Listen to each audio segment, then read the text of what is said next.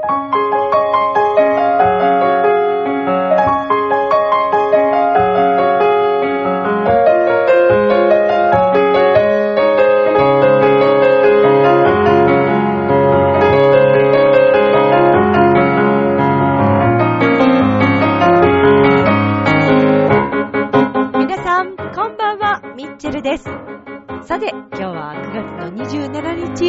あともう少しで9月も終わりですね。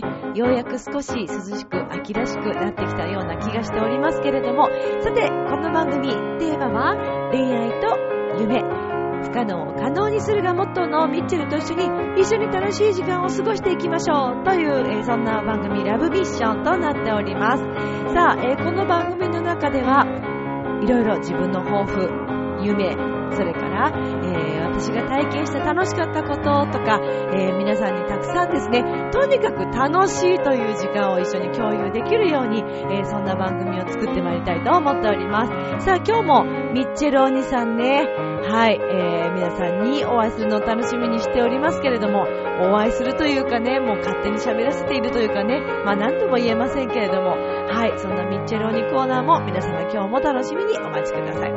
さて、えー今日はですね、ミッチェルが、えー体験してきました様々な出来事の中で、えー初めてですね、インターネットのネットテレビさんの方に、えー出演をさせていただいたお話と、えーそれから先日、栃木でですね、ライブを行ってきましたので、そんなお話をしていきます。この番組は、輝く人生を共に、研修、司会の株式会社、ボイスコーポレーションの提供でお送りします。さあ、では今週も始まります。ミッチェルのラブミッション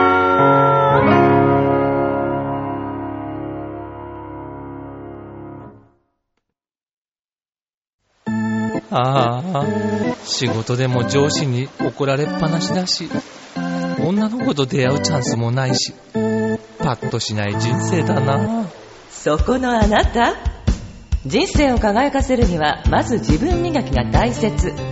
ボイスのプロデュースで変身した男性が先日ゴールインしたわよ。みんな個性があって当たり前。私がセルフチェンジのスイッチを押してあげる。さあいらっしゃい。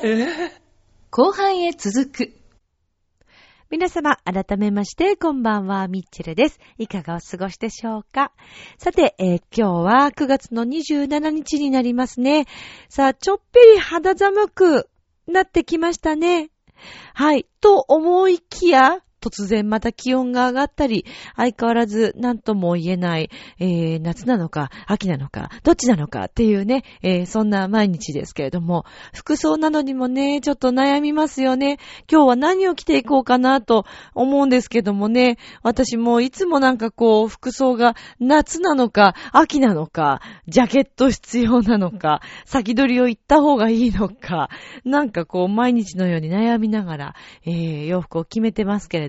まあでもね、ようやく、やっとですかね、猛暑をちょっと抜けたのかなっていう気もしてますけれども、どうなんでしょうね。また急に暑くなったりとかね、してしまうと。まあ体もなかなかね、ついていきにくくなってますからね。はい。皆さん、あの、体調にはね、しっかり気をつけてほしいなと思う今日この頃なんですけれども。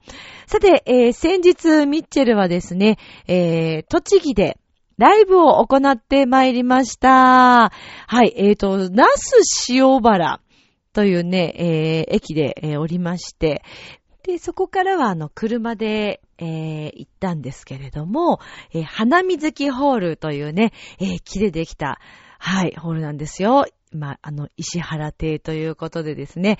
はい。えっ、と、私たちも一緒にあの、演奏をね、させていただいたんですけれども、そこのね、あのー会場のすごいところっていうのは、お部屋の窓枠がね、額縁みたいになってるんです、全部。で、大きな窓がたくさん、えっ、と、2面、3面ぐらいかなあるんですけど、ちょうどね、景色がね、もう本当にこう額縁の中に入っているというようなイメージで、えー、窓枠がこうありまして、本当に素敵な、あの、場所でした。で、あの、天井もとっても高いので、音響の設備というかもうその、なんていうんですかね、自然の声の響きだったりとか、まあ、あとまた、えー、やっぱり空気もね、澄んでて綺麗ですので、そんなわけで、音もなんかね、回り方がちょっと違うなぁなんて思ったんですけれども、はい、そんな素敵な花水木ホールで、えー、シンガーソングライターでもあります、えー、セブンスピリットくんと、えー、それからね、えー、癒しの声の持ち主の、え、なおちゃん、それから、え、ピアニストのコーダさんと、4人でライブを行ってきました。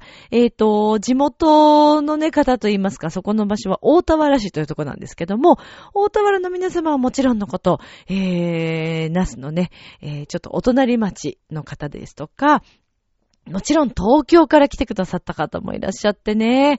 はい。たくさんの方にお集まりいただいて、えー、皆さんと一つになって、えー、行ったライブだったんじゃないかなと思って私たちもとっても楽しかったんですけれども、もうとにかく、えー、来てくださった皆様にもすごくこう盛り上げてもらって、えー、もう笑いありのね、はい、2時間ちょっとぐらいですかね。はい、だったんですけども。まあ、相変わらずね、私のトークって言ったらね、まあ、いい加減もいいとこね。本当にね。なんかね、話の内容でね、あのー、なんだろう、ちょっとね、大きいことを言ったんですよ。こんなことができたらいいね、みたいな話をしたんですけど。で、ちょっとその話をしている途中で、あ、そういえば、ここの花水木ホールのどこかに、さっき、なんか最初パッと入った時にね、あの相田光夫さんの、こう、額に入った言葉が飾ってあったんですね。その一言がね、口ではなーっていうね、はい、あの、メッセージだったんですけど、あ、そうだ、ちょうどいいやと思って、その話をしようとした瞬間ですね。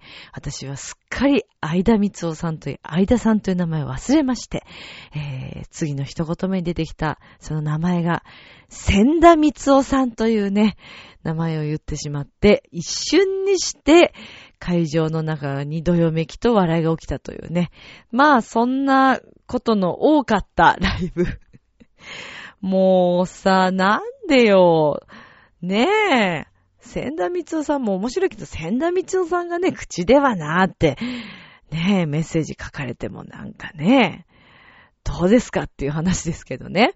はい。まあまあ、まあ、そんな私のわけのわからないハプニングにも皆さんね、付き合ってくださって、えー、そのぐらい暖かった、えー、お客様に囲まれてのライブでした。はい。で、あの、本当にすごく盛り上がりましてね。で、あの、ご好評いただきまして、えー、また次も一緒にやりましょうということになっておりましてですね。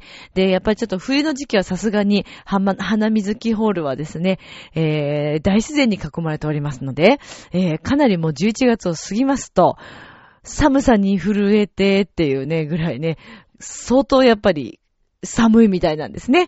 ですので、えー、ちょっと春の時期にやりましょうということで、来年の3月に、はい、えー、みんなで一緒にできたらね、という話をしておりますので、ぜひ今回ちょっと来れなかったという方も、そして今回来て楽しかった、また行ってみたいと思ってくださった方も、ぜひぜひまた改めて、えー、足を運んでいただきたいです。また来年3月までにね、私たちもそれぞれ、え、状況がたくさん変わっていると思いますから、えー、さらに努力を重ねて、えー、皆さんにね、もっともっとこう楽しんでいただけるようなプログラムを組めるように努力をしていきたいなと思ってますので、どうぞよろしくお願いいたします。はい。さあ、そしてですね、えー、最近は、あのー、何かといろいろな場所で、えー、ゲストとして、あの、出演させていただいているということが、とっても多い、えー、ミッチェルなんですけれども、先日私は初めてですね、ネットテレビということで、はい、インターネットでの、えー、オンデマンドのね、え、放送でちょっとお世話になってまいりました。えーと、その番組はですね、はい。えっ、と、シンガーソングライターの方なんですけれども、えー、神戸出身のシンガーソングライターさんで、えー、とってもね、可愛らしい声の持ち主でいらっしゃって、そしてなんとご本人、あの、こういったシンガーソングライターとしての活躍、え歌のお仕事はもちろんなんですけれども、ヨガのね、インストラクターをしてらっしゃるんですね。自分で、あの、教室も持っていらっしゃるというね、本当に様々なジャンルで活躍をしている、アリサ姫こと、はい、えのきありささんの絆キラキラというね、えー、番組に出させていただきました。ありがとうございました。もうね、本当にあのー、ありささん最初メールでね、何度かやり取りをしていたんですけれども、当日なんかもうお会いしたら、なんかそれだけと思えないぐらいとっても気さくな方でですね、温かく、えー、迎えていただきまして、はい、一緒にあの番組のね、ゲストとして出演させていただいたんですけれども、すごく楽しかったですね。もう恋愛トークとかもね、ちょっと途中でしてみたりしながら。で、途中なんかちょっとね、あのー、機材の関係でですね、ちょっとあの、フリーズしてしまってストップしちゃって、あの、歌がちょっと聞けなかったっていう方もいらっしゃったみたいなんですけども、後日、えー、この、えのきありささんの、絆キラキラ、えーと、えのきさんのホームページから、えー、えー、と、そうですね、私の出演したこの回も聞けます。で、今回が93回ということで、もう、ほんとね、アリサ姫は、たくさんこのネットテレビ、もうね、回数重ねてゲストの方もたくさん出ていらっしゃるんですけれども、はい、この93回目に、えー、読んでいただきましたので、ぜひ、えー、皆さん、聞いてみてください。ミッチェルは今回、えっ、ー、と、生で、その場で、えっ、ー、と、僕の旅立ち、君は永遠の恋人という曲を歌ってきました。はい。ね、しっかり、あの、残って、記録が残っていてくれるといいんですけども、ちょっと若干心配もありますけど、多分大丈夫だと、そう信じていますが、はい、ぜひ、あの、皆さん見てみてくださいね。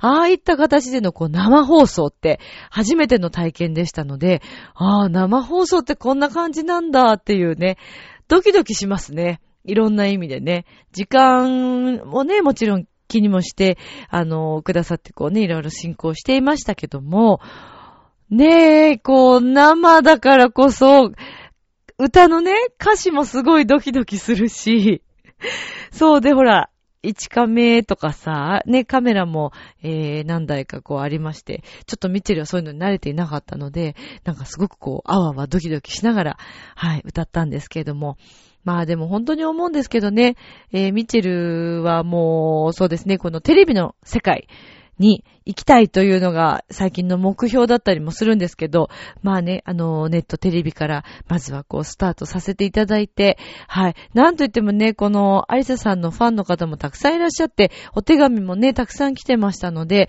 あの、そんなね、ファンの皆様に、えー、改めてこう自分のね、自己紹介させていただけたというのはとってもありがたいことだなと思っているんですけども、はい。今後さらにね、そういった場所を増やしていきたいなと思っております。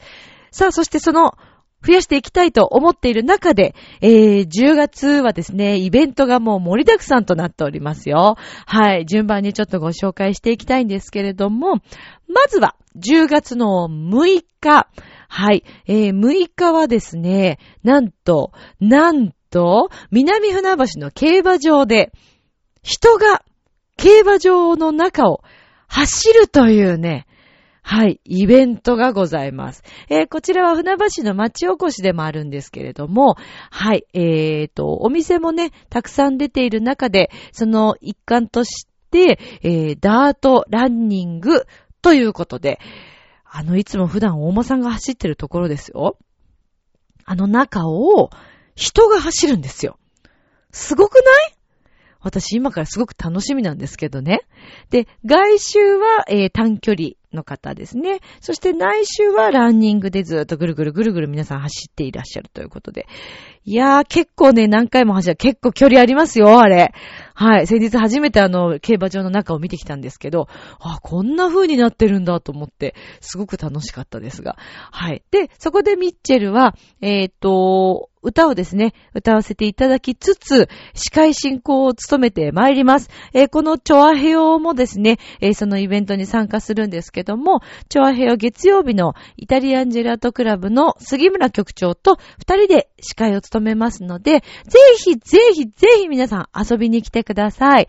えー、杉村局長のね、えー、楽しい司会も、あの、ご注目ですけども、ミッチェルの歌声もぜひ生で聞きたいと思ってくださった方いらっしゃったら、無料で、あの、中に入れますから、遊びに来てくださいね。で、この南船橋の競馬場の、えーと、駐車場なんですけれども、夕方4時までは無料だそうです、当日。ですので、えー、皆様、ご友人、ご家族、お誘いの上、ぜひ遊びに来てください。実は今回初めて、このですね、えー、イベントにね、参加するにあたって、せっかくなので、このイベント用に曲を作りたいなと思って、ミッチェル初の打ち込みをしてみたんですね。まあ正直、初めての打ち込みですので、いろいろとなんかこう、もう不安だらけで曲として成り立っているんだろうかというちょっと不安もあるんですけれども、とにかく私のその思いを、はい、えー、ダートレースでね、こう頑張っていらっしゃる皆様に向けて歌えればっていうのがありまして、作った歌詞でもあり、曲でもあるので、はい、あのー、まあちょっと若干、若干ね、あんまり豪華じゃない、あの、もしかしたら音源かもしれないけど、まあ、そこはね、あの、皆さん温かい耳で、心で受け止めていただければと思うんですけど、はい。どんなことになるか本当に私も今からドキドキしています。これがまあ10月6日の、えー、まずイベントですね。そして、10月にはですね、いよいよミッチェル初のミニアルバム、ミッションがさあ、もう完成間近ですよ。もう、あの、今、プレスに入っておりますので、で、えっ、ー、と、抽選で100名の方にはですね、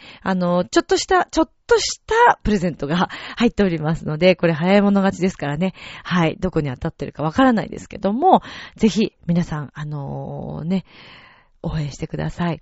で、この CD は手売りですので、えー、店頭では今のところ並ぶ予定は全くありません。はい、10月26日のこのミニアルバム CD レコ発ライブ、えー、三軒茶屋のステージ PF さんにて19時半スタートで、えー、ライブを行っていきます。2ステージとなっておりますけれども、今回、えー、CD に参加してくださったミュージシャンの皆さんと一緒に盛り上げていきます。で、えっ、ー、と、チョアヘヨもですね、えー、スポンサーになってくれまして、えちょっと今回のライブはですね、ラジオ仕立てのイメージでいきたいなと思ってますので、えそんなね、え私の想像する楽しい楽しいイベントになればいいなと、皆さんに楽しんでいただければいいなと思って今考えてますので、ぜひ皆さん遊びに来てくださいね。はい。えっ、ー、と、ワンドリンク付きで、2500円となっておりますので、よろしくお願いいたします。そして、えー、10月28日は、えー、こちらはですね、新浦安の伊東洋華堂さんにて、えー、ライブを行ってまいります。こちらもチャーヘイのイベントなんですけれども、今回ミッチェルが、えー、歌をね、歌わせていただきますので、で、えっ、ー、と、CD の中にもあります、チョコレートという曲も含めてですね、えー、ダンサーさんと一緒にお届けできたらなと今考えておりますので、はい、ぜひこちらも遊びに来てください。こちらは10月28日の午後となっております。新浦安の伊藤洋華堂さんですね。はい。えー、で、11月、今度は11月のですね、はい、お話なんですけども、11月の21日だったかな。はい、えっ、と、こちらは渋谷のテイクオフセブンさんというね、ライブハウスに行って、えー、と、はい、えー、埼玉テレビのですね、テレタマさんですよ。テレ、テレタマちゃんのね、えー、番組、オーディエンスという番組の公開収録があります。で、これを後日、えー、このオーディエンスという番組で流れますので、えー、応援してくださっている皆様もね、もしかしたら若干映るかもしれませんので、はい、短いね、あのー、秒数の、えー、あれですけれども、ライブがそのまま映りますので、ぜひ、あの、ミッチェルを応援したいと思ってくださる方いらっしゃったら、はい、遊びに来てくださいね。こちらも、えー、チケットは2500円となっております。で、ミッチェルはですね、実はその日、え、もう4時ぐらいからライブを行っているんですけども、ミッチェルの時間枠は9時、21時、からになります。だからお仕事の後でもちょっと顔出してくださいね。あの、9時から20分間くらいの、えー、ライブとなっておりますので、ぜひぜひ皆さんよろしくお願いいたします。はい。目白押し、えー、今年もですね、様々なイベントで、えー、まだまだ後半戦頑張っていきたいと思っているミッチェルですので、え皆さん一緒に盛り上げてください。よろしくお願いします。はい。さあ、えそしてね、また改めてちょっと話戻るんですけど、栃木の話に戻すよ。あのね、栃木にすっごい美味しいチーズガーデンというね、チーズケーキが売ってるお店があるんですよ。で、以前ね、あの、高速のインターで買ったことがあって、もうあまりにも美味しくて、あ、もうちょっとこれまたいつか食べたいなとか思ってたんだけど、なんかね、改めて、このチーズガーデンに行ったんですよ。で、その同じチーズケーキですよ。もうね、太っ腹でね、じゃんじゃんじゃんじゃんチーズケーキが出てくるわけ。わーって感じで。でね、あのー、まあ、もちろん皆さんこう、つまみ食いをしますよね。なんですけど、もうなくなるとすぐ出てくるもんですから、もう調子に乗ってね、あまりにも美味しくてね、こう食べまくっていたんですけどね。ねえ、ほんとどんだけ食べるんだっていうぐらい、あの、メンバーと一緒に食べてましたけどね。すごい美味しかったの。もうチーズケーキね、ほんとね、また食べたいなと思うんですけど、で、白鷺っていうね、チーズケーキがまた有名みたいで、で、その、えっ、ー、と、チーズ、ジズガーデンさんは、あの、買える場所とご飯食べれるところもあって、そこでもこのデザートが食べれるんですね。で、コータさんは、なんかあの、マロンケーキ食べてたんだけど、これもすっごい美味しくて、で、セブン君と私は白鷺を食べて、で、なおちゃんはね、残念ながらちょっと次の日に、えー、用事がありましたので、ちょっと次の日はご一緒できなかったんですけども、はい。で、まあちょっと私はね、あのー、皆さんと一緒に残らせていただいて、はい。えー、そうですね、栃木を堪能しつつ、次のライブに向けてのね、話なんかもちょっとしながら、はい、時間を送ってきたんですけども。まあでも栃木っていいね。空気も美味しいし、温泉もね、心地いいし、本物の温泉ですからね、もうほんとお肌ツルツルになりますよ。そして、なんといっても美味しいお野菜。新鮮ですね。トマトもさ、あのミニトマトなんだけど、ちょっとね、形が少し大きめで、あの、まん丸じゃないのね。ちょっとこう、細長丸っていうか、楕円形というか、そう。でね、不思議な形してるんだけども、甘くて美味しいの。で、こう、温泉とかに行っても、旅館とかの温泉に行っても、野菜がいっぱい売ってるんですよ。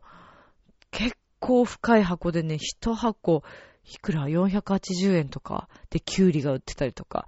あれね、もうちょっと車で自分が行ってたら買ってきたかったなっていうぐらい、すっごいお野菜も安くてね、新鮮で。いやー、やっぱりいい街ですね。ナスね。そう、もう今からだから来年のライブもすっごくすっごくすっごく楽しみにしているんですけどね。はい。そしてあの、死者もセブンティーンでね、またお話を向こうに持っていけたらいいなという計画もしてるんですけど、うん。いやー、やっぱいい場所ですね。本当にね。忘れられないですね。また早く遊びに行きたいなってすごく、遊びに行きたいっていうかね。遊びに行くのかいっていう話ですけどね。はい。でね、あのー、そちらで私ちょっとあることを体験してきたんですよ。まあ、初、初体験ですけど、はい。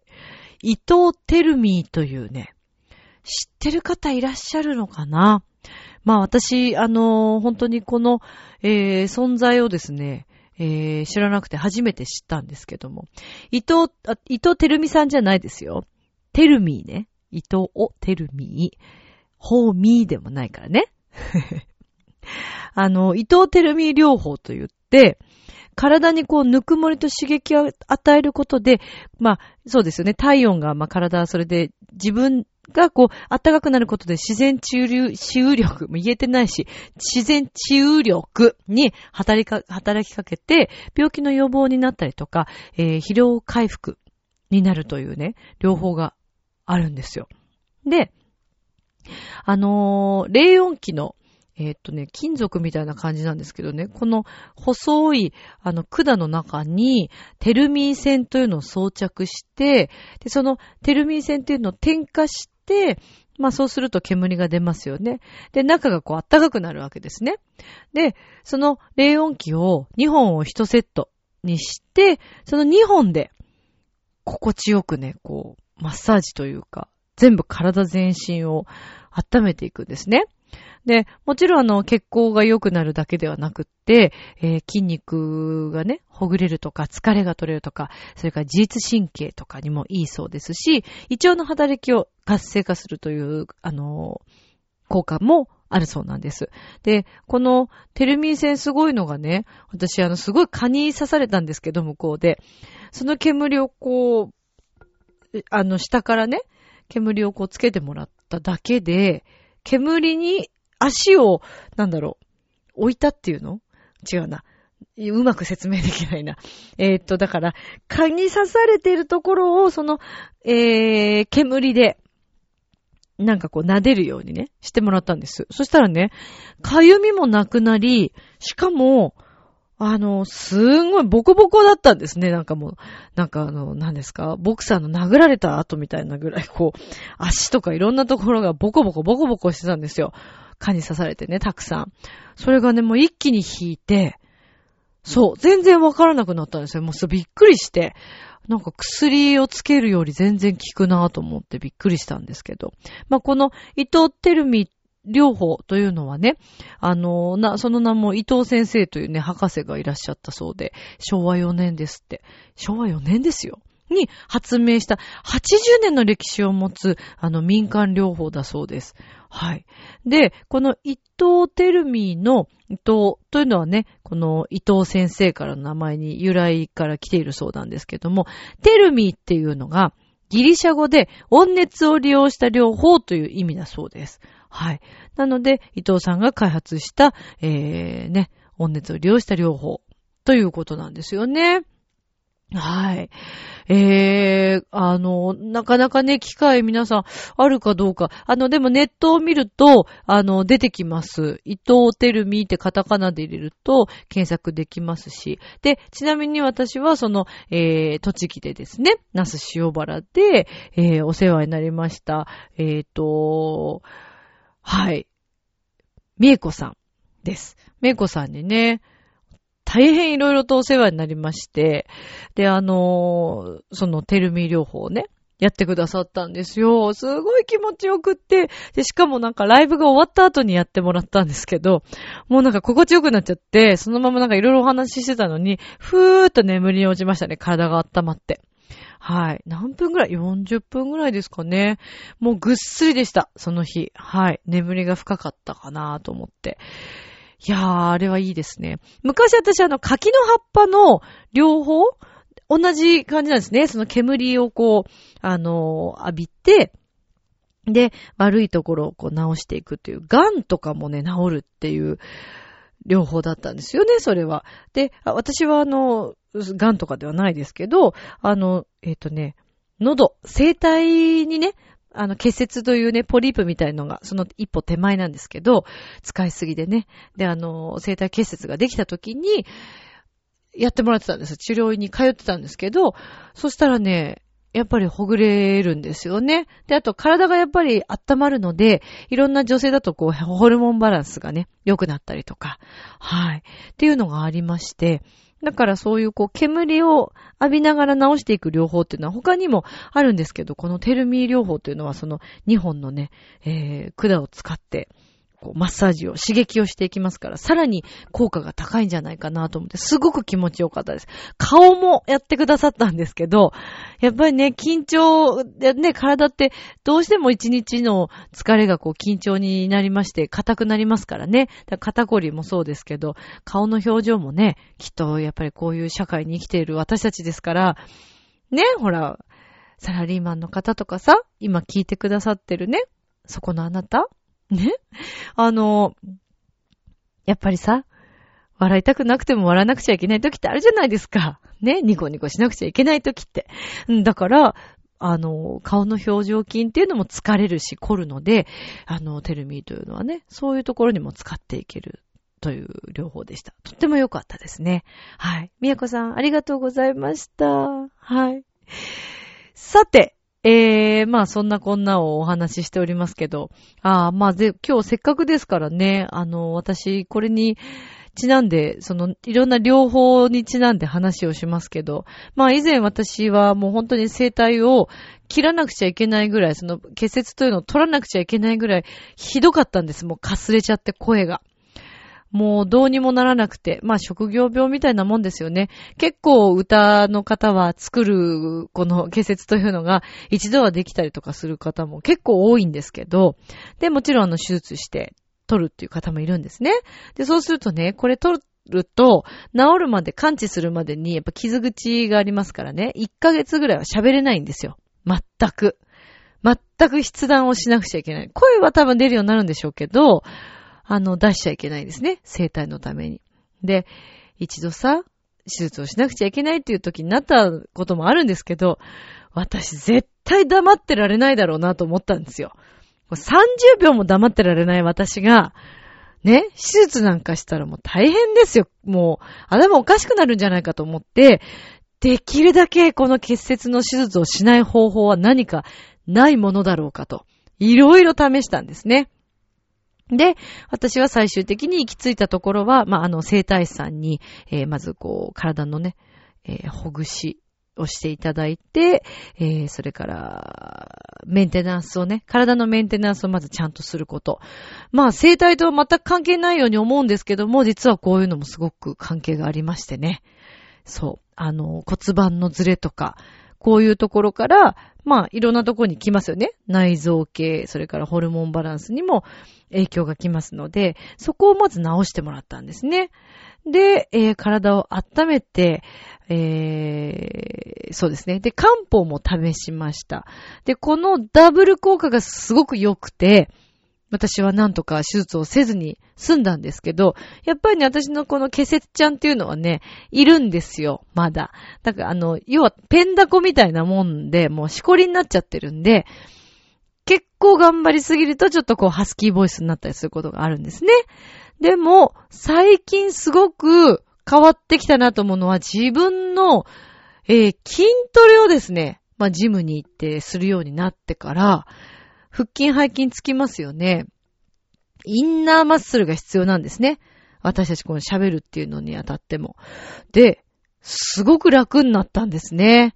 で、もちろんね、自分も今でもちゃんとあの歌のレッスンに通ったりとかしながら、えー、声の出し方についてはもう常に常に考えているので、だいぶ楽になりましたね。そうなんですよ。あの、そうそう、私あの、えー、ゴスペルシンガーのね、タカコさんという方に歌を習ってるんですけどね。もう、タカコさんのレッスンがまた面白くってね、いつもね。そう、実は今日も、あの、レッスン受けてきたんですけど、あのね、えっ、ー、と、筋肉についてとかもすごく詳しいんですよ。で、そうすると、こう、どこをほぐしながら歌うとか、どこを使って歌うとかっていうのを的確にこう教えてくださるんですけど、面白いね。構造を知るだけでもこんなに声って変わるんだっていう発見がありましたよね。私今までずっとクラシックをやっぱり習ってきてるので、クラシックの歌い方と、ポップスを歌うときってやっぱり地声の声の出し方が違うんですね。で、その地声の出し方を勉強したくて、あの、高子さんにお世話になってるんですけど、すごく変わりました。面白い具合、ぐらいにね。で、もちろん自分でもね、筋トレ、あの、生体の筋トレをやっぱりしなくちゃいけないので、えー、どんどんね、その地声に慣らしていくってことをもっともっとやっていかなくちゃいけないんですけど、だからね、声の世界って深いよ。結構ね、歌ってほら、みんな誰でも割と歌えちゃうじゃないですか。カラオケ行っても、みんなね、そこそこには歌えたり、すごく上手な方、もともと声帯がね、鳴る方とか、うまいセンスのある方っていうのは歌えちゃうんですけど、やっぱりね、それだけじゃなくて、歌の、あの、本当の本質の部分ってすごく深くって、どこをどう使ったらどういう声が出るとか、えー、体のね、そのイメージ、えー、自分の体の大きさのイメージだったり、筋肉をどこを使うとか、どこに向かって声を出していくとかっていうのを考えるだけで声が変わるんですね。だから想像力っていうのはすごく必要な、あの、楽器なんですよ。歌っていうのは。時々ね、もう正直さ、なんか、もう、なんだろうな。あんまりそういうのをあんまり勉強したくない方とかもいるみたいでね。あの、まあ、あんまり、お、あんまりそんなことば、バンバンバンバンここでは言えないですけど、でもね、歌ってね、そんなに簡単なものでもないと思うよ。すごく深いものなので、勉強すればするほどね、やっぱり自分にも返ってきますし、それはもう何でも一緒ですよね。どんなジャンルでも知れば知るほど、そして使えば使うほど、あと研究すればするほどいろいろ変わってきますから、あの、よくたまーにね、歌簡単だと思ってきましたとか、あの、歌はね、誰でも歌えるでしょうみたいな感じでね、こう言われることあるんですけど、そういうわけでもないと私は思っていますけどね。うん。やっぱり、声帯っていうのも立派な楽器だと思ってますから、そうなんです。なので、今ね、これを聞いてくださっている方で歌を習ってる人もね、いるかもしれないですけど、ねえ、歌って難しいよね。それでさ、今日できたかと思うとさ、明日できなかったよね。とく、とく、突然また突如とできたりとかね。そう。あの、体調によっても変わるしね。だけど、できるだけね、毎日同じコンディションで持っていけるようにしなくてはいけないなとはもちろん思ってますけどね。はい。まあそんなそんなミッチェルの話をしましたけれども、えー、今日はね、ちょっと生態の話とかいろいろしてみましたけど、何か皆さん参考になればなと思います。あのー、声は絶対に皆さん変わりますよ。やれば、やっただけ変わります。日常的な声を出して、その、えー、例えば、プレゼンをしていて、声をね、壊しちゃうとか、ハスキーになって出なくなっちゃうっていう方も中にはいらっしゃるんですけど、そういう方もやっぱり特徴がありまして、そう、声帯の鳴らし方を変えれば、治ります。なのでね、えー、普段の喋り方で何か悩みをお持ちの方は、歌のレッスンとか行ってみるといいかもしれないです。で、体もちゃんと使うので、えー、すごく運動にもなりますし、結構だから30分のレッスンでもね、みんな汗かくんですよ。ああ、もう暑い。一曲歌っただけで暑い暑いとか、そう。っていうぐらい、汗かくぐらい体使うんですよね。だから、あのー、ぜひね、ご興味のある方は、あ、ミッチェルも教えてますから、ぜひぜひ皆さん、あの、レッスン、ミッチェルにレッスン受けたいっていう方はいらっしゃってくださいね。はい。あの、個人レッスンも最近やってますからね。そうなんですよ。ぜひぜひ、連絡くださいね。お待ちしてます。さあ、では、そろそろ、ね、あのー、前回まで、えー、滝川栗林さんがちょっとお休みをね、えー、もらってて、まあ、後半最後帰ってきましたけど、まあ、三橋陽子さんがね、えー、かなり飛ばしてましたけど、なんか意外と三橋さんが好評だったんですけどね、最近ね。まあ今日は三橋さんはお休みだと思いますから、えー、滝川栗林さんとミッチェロニさんにつなぎましょう。では、MKS スタジオをお願いしまーす。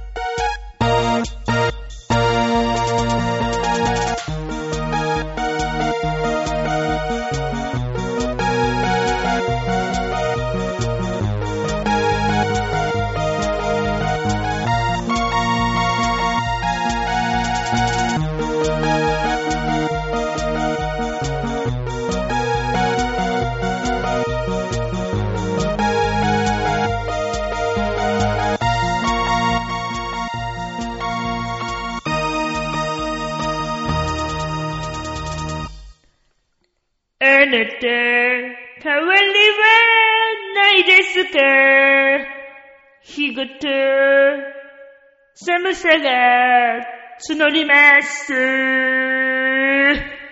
イェーイ！さん何言ってるんですか？イェーイ！え？え？な、なに？何って宮古春美さんのあれでしょ曲でしょ？知ってるでしょ？有名よね、これね。それは知ってるんですけども、なんでいきなりこの歌なんですか？えー、なんで？なんでってそれリスナーの皆さんにさ、あなた変わりはないですかって聞いただけだよね。だったら普通に聞けばいいじゃないですか。えー、普通じゃ面白くないんだって、今のこのご時世。やっぱりさ、笑いをね、求めていかないと。やっぱり受け狙いなんですね。いらないです、そういうの。え？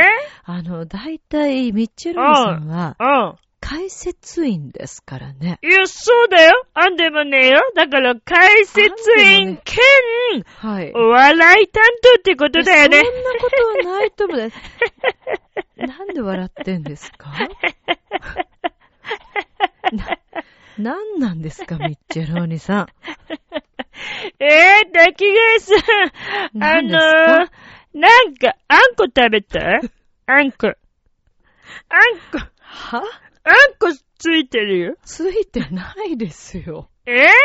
何なんですか？え、気のせい？ないですよ。なんか、口元なんかついてるもん、それ。何その黒いの？ついてますか？え、なんかついて、ちょ、ちょ、ちょっといい？ちょ、ちょ、ちょ、ちょっえなんと、何ちですか？ょっと、みいいです、みっちちょゃん自分ち、、やめ、ちょっちいいじゃん、触らしてよ嫌ですよ口元。ただのセクハラじゃないですか。セクハラじゃないよ、クワガタだよ。全然面白く冗ない。談言ってんの。いや、冗談というレベルでもないですよね。いきなり笑い止まるんですか？ここで。だって冗談じゃないって言うからさ、めっちゃろにちょっといじけ、いじけちゃったんだもん、いないんだか。いじけない。なんだかんだとさ。なんだかんだってよくわからないですけど。えー、わまあかるいいですよ。ちょっと、まあとりあえずう、ん先に進みますよ。あ、先進むの？あ、そう。はいあそうですね進みますなんか今日ちょっと趣旨が違うんでしょ？いつもと。そうなんですよ。あの、いつもは、このコーうんナー愛情表現ということで、そうねそうね送りしているんですけれども。愛情ね。アモールね。今日はですね、うんえー自分の好きなものについてを。話すという、えーコーナーとしてね、えーリスナーの方からも、あ、まあ、滝川栗林、私、滝川栗林ですと、です言わなくていいミッチェルー。さんがね、ああの、どういったことが好きな、まあ、食べ物ですとか、そういった話をたまにするのはどうかという、あ、いいね。えー案がありましたあ、いいね、それね。アイデアいいね。すごく楽しいね。そうですね。あ、じゃあ、あの、滝川さんと二人でいろんな、はいあ好きなものとか食べ物について話していけばいいの？あの、まあ、好きなものと言いますか、うんあの、リスナーさんからですね、うんちょっとお便りが届いておりまあすので、れまちょっとここで読ませていただきまはす、い、ね。どうぞ。まあ、ちょっとあれまってなんだかよくわからないですけど、あ、そう読みますね。はい、どうぞ。えー滝川栗林さん、ミッチェローニさんあ、こんばんは。あ、こんばんは？えー私は23歳のあ、マチコと申します。出たえ？ー出たあの町田市の町子でしょ？あ、覚えてますか？ミッチェローニさん。忘れるわけないでしょあんな、甲高あそうい、ですか甲高い、もうキンキンキンキンした声。の持ち主のね、あの、ミチェロニにいっぱいお触りしてたあまあの、ボディタッチ多い子ね。まあ、そうですね。あの、ミッチェさんのファンでしたからね。まあそうだけどボディタッチはもうしょうがないと思いますけども。えーまあねあの、減るもんじゃないんでね、全然触らせて減るもんだよミチェロだって減るんだよ。まあまあ、減それでその手紙の内容あ何、はいうん。えー、改めて、ミんッチェローニさんに、はい。今日は質問がありまして、おはい便りを書きました。はーい。ミッチェローニさんは最近、はい。好きなアイスクリームがあると聞いたんですうが、ん。それは一体何ですか？教えてください。とか言って、いや、まあとか言ってじゃないし、なん書いてありますねね。とか言ってって、まあまあ言ってたけどね。えそうです、ね。あ、そうね、あの、ミッチェローニね、今最近ハマってる、あの、アイスあるね。あ、そうなんですね。うん。それは何ですか？聞いちゃう。いやここで公表させちゃいや、う。まあ、別に公表したからってなんか困ることはないといや、あるんだよ。だってさ、ミッチェローニが好きなね、アイスクリームなんて言ったらもう、はいもしかしたら今日これからさ、だってさ、店頭に買いに行く人いるかもしれないでしょ？いない、いないと思いますよ。コンビニ行って、それ売り切れちゃったら困んだ。み困るんだよ、ないと。いやいや、あの、みちるんさん、どれだけ自分に影響力があると思ってるああ、厳しいツッコミ入ったね。まあ入ったんだけど。まあ、ツッコミでもないですけど、本当のことなんでね。え？まあ、まあいいや。で、あの、認めました、ね。じゃあ公はい表しますよ。あ、公表します。言っちゃいますよ、今日特別に。いいまあ、せっかくね、まちこさんからも来てますから、じゃあ、みちるんさん、まあね発表していただけますか？そうね。じゃあ、あの、僕の好きな、えーハマっている、はあーデザート、アイスについてを発表します。はいそおのアイスは、はい。そんなの書けなくていいですけど。ガリガリ君。ええあー、すっきりした、言った、言ったた。あのね、ガリガリ君美味しいんだそうよ。わかりますけども、こうこまで貯めてね、あうん。の、おなんかもう大々的に発表するような、大々的じゃないの、だって。ガリガリ君ですか？あガリガリ君ですよ。あのね、そうなんですか？今知ってる？いろんなのあるの。ガリガリ君もそうです種類多いよ。知ってますよ。もちろんもうどこ行ってますけど。て売り切れちゃうこともあるんだよそうね。みたいですね。あの、コーンポタージュのガリガリ君。はいまだね、ミッチェローネで購入できてないんだ。あ残念ながら。あ売まあでも。最近一番ハマっているガリガリ君はね、梨の味です。あ、今日はね、柳くん、柳くん、持ってきて。えー、柳くん今日用意してるんですか？どうぞ。そうだよ。これです。いします。ありがとね、柳くん。サンキューね、ベリマッチョねい。つの間に用意させたんですか柳くんにね。え、さっきなんとなはいくそういう趣旨って今日聞いたから。じゃあ、うん。ミッチェロニさん食べますか？食べる食べる。あ、開ける開けるまるでね、いろんな番組のパクリじゃない、大丈夫ですか？大丈夫だ。あねれミッチョの番組にももぐもぐのね、コーナーありますけど。もはい。もぐもぐもあるけど、ちょっといいですか？どうしたんですか？いやー、いやいやいや、こんなの初めてだ、オラ。そうガリガリ君の先端の半分が切れてるってどういうことこそうでれすね、見たことないですここ、美ね。味しい。あの、縁のとこだよ。そう切ですねれてる。なんで？まあ柳くんどうなってんのこもうれ。柳くんというかもうミッチェロニさん普段の行いがあんまり良くないからですいや、関係ないでしょ。普段の行いが良くないからってガリガリ君の先端が切れるってことはまずないね。いや、ねそんなえよこ。とはないと思いますけど、じゃあ、食べま、その先端どうするんですか？えー、先端？まあ先端アイスっていうのもあるけど、まあちょっと食べるよ。あ、そうですね、食べる。冷たいね、これ。大大丈夫ですか？ガリガリ君つまんで食べるって初めて。まあまあ、ないいいよ。じゃあ、あの、まあ、マチコさんに感謝だね。ね今日質問ありがとう。あ、冷たい、冷たい。はい食べるよ。いただきますい。ただきます。おー。おー、うん。あ、梨ですね。な、なし、なしだよ、もうこれ梨で。すね。うん。あー、てか、手、美味しい。手が冷たい。うん。あ、うまティくッシュいりますか？どうぞ。いるいる。はい、どうぞ。あ、先端終わった。え、じゃあ普通の棒。だって棒がもうなんか曲がってるもん。横向いてるなんよ。か横この、ガリガリ君。なんか首かしげてるみたいな形になってますね。もうおかしいでしょ？そうですね。どうしたの？なんかこれな、嫌がらせですか？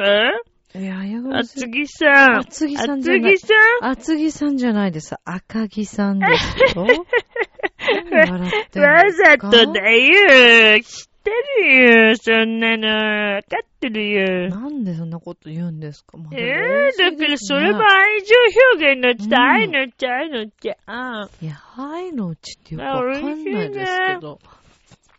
うん、そうですね。これはもまあう、もう、もうね、梨だよ、梨。完全に梨ですね。あの、香水のようなね。もうね、すごくみずみずしい。はい。食べすぎだよ。食べすぎ。なんなの？あ、もう食べちゃったけどね。みちるり。あ、赤木乳業さんごちそうさまでした。今日もね、もうみちるりに夢を与えてくれました。ありがと美味しかったねです。ね。ありがとうございます。いやいやいや、参った参った。美味しい美味しい。アイスの種類は、うんガリガリ君ということあ、で。そうね、あの、えー、今日は一体何のコーナーだったのかよくわからないいやいや、わかるでしょょだから、マチコから来たのね。お便りによってこういうことになったけれども、あのね、ガリガリ君のバカリ乳業祭のね、はいあの、アイデアがすごいよね。そうですね。コーンポタージュまでアイスにしちゃうっていう、その精神で、うんそこをねね、ミッチェローネはこれから生きていく上で、いいろいろと学んでいきながら、真似していきたい、そう思うね。いろいろなアイデアをね、発想を大切にっていうことで。そうですけどね。赤木乳業さんに、はいミッチェローネから、はいナンバーワンのバッジを届けます。いや、届けなくていいと思います。特にいらないと思いますからね。えはい、必要ないと思いますけどね。いらないっつって何そしてエンディングですか、はいそうですね。もうエンディングの時間ですからね。まあというえことで今日はンディング？アイスをうんね、一はい緒に食べさせていただいて本当に美味しかったです。そうだね。乳業さんごちそうさまであした。ごちそうさまでした。あの、コーンポタージュの味のアイスをはい早くビッチロールに食べさせてください。自分でじ食べてください。さよなら。なんだか釣られてきちゃったよ。なんであんなイケメンまでいるんだ？あなた自分を分かってる？第一印象って何で決まるか知ってる？え、コミュニケーションの始まりは何だと思う？お？誰でも変われるチャンスはあるのよ。あるのよ。それから数ヶ月後。自分らしさを自分で見つける。なんて素晴らしいんだ。恋も仕事も今最高にノリノリだぜ。スイッチをします。ボイスコーポレーション明日もスマイルでラブミッション。今日もありがとう。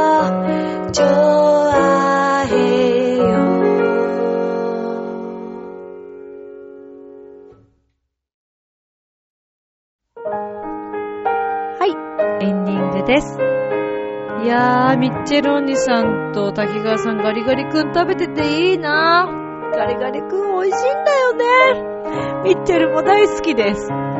いやー、この夏も我慢しようと思ったけど、たくさんアイス食べたなーなんて 思ってますけど。まあ、個人的に私は31のアイスクリームのバニラが一番好きなんですけどね。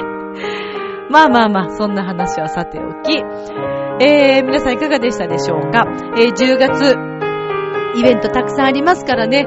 本当にあのーぜひ、このラジオを聴いてくださってるそこのあなた、ライブに遊びに来てね、時々ファンの人が本当にいるのかどうか不安になるミッチェルです。では、今宵も良い夢を、明日も楽しい一日を。バイバイまた再来週ねバイバーイラブー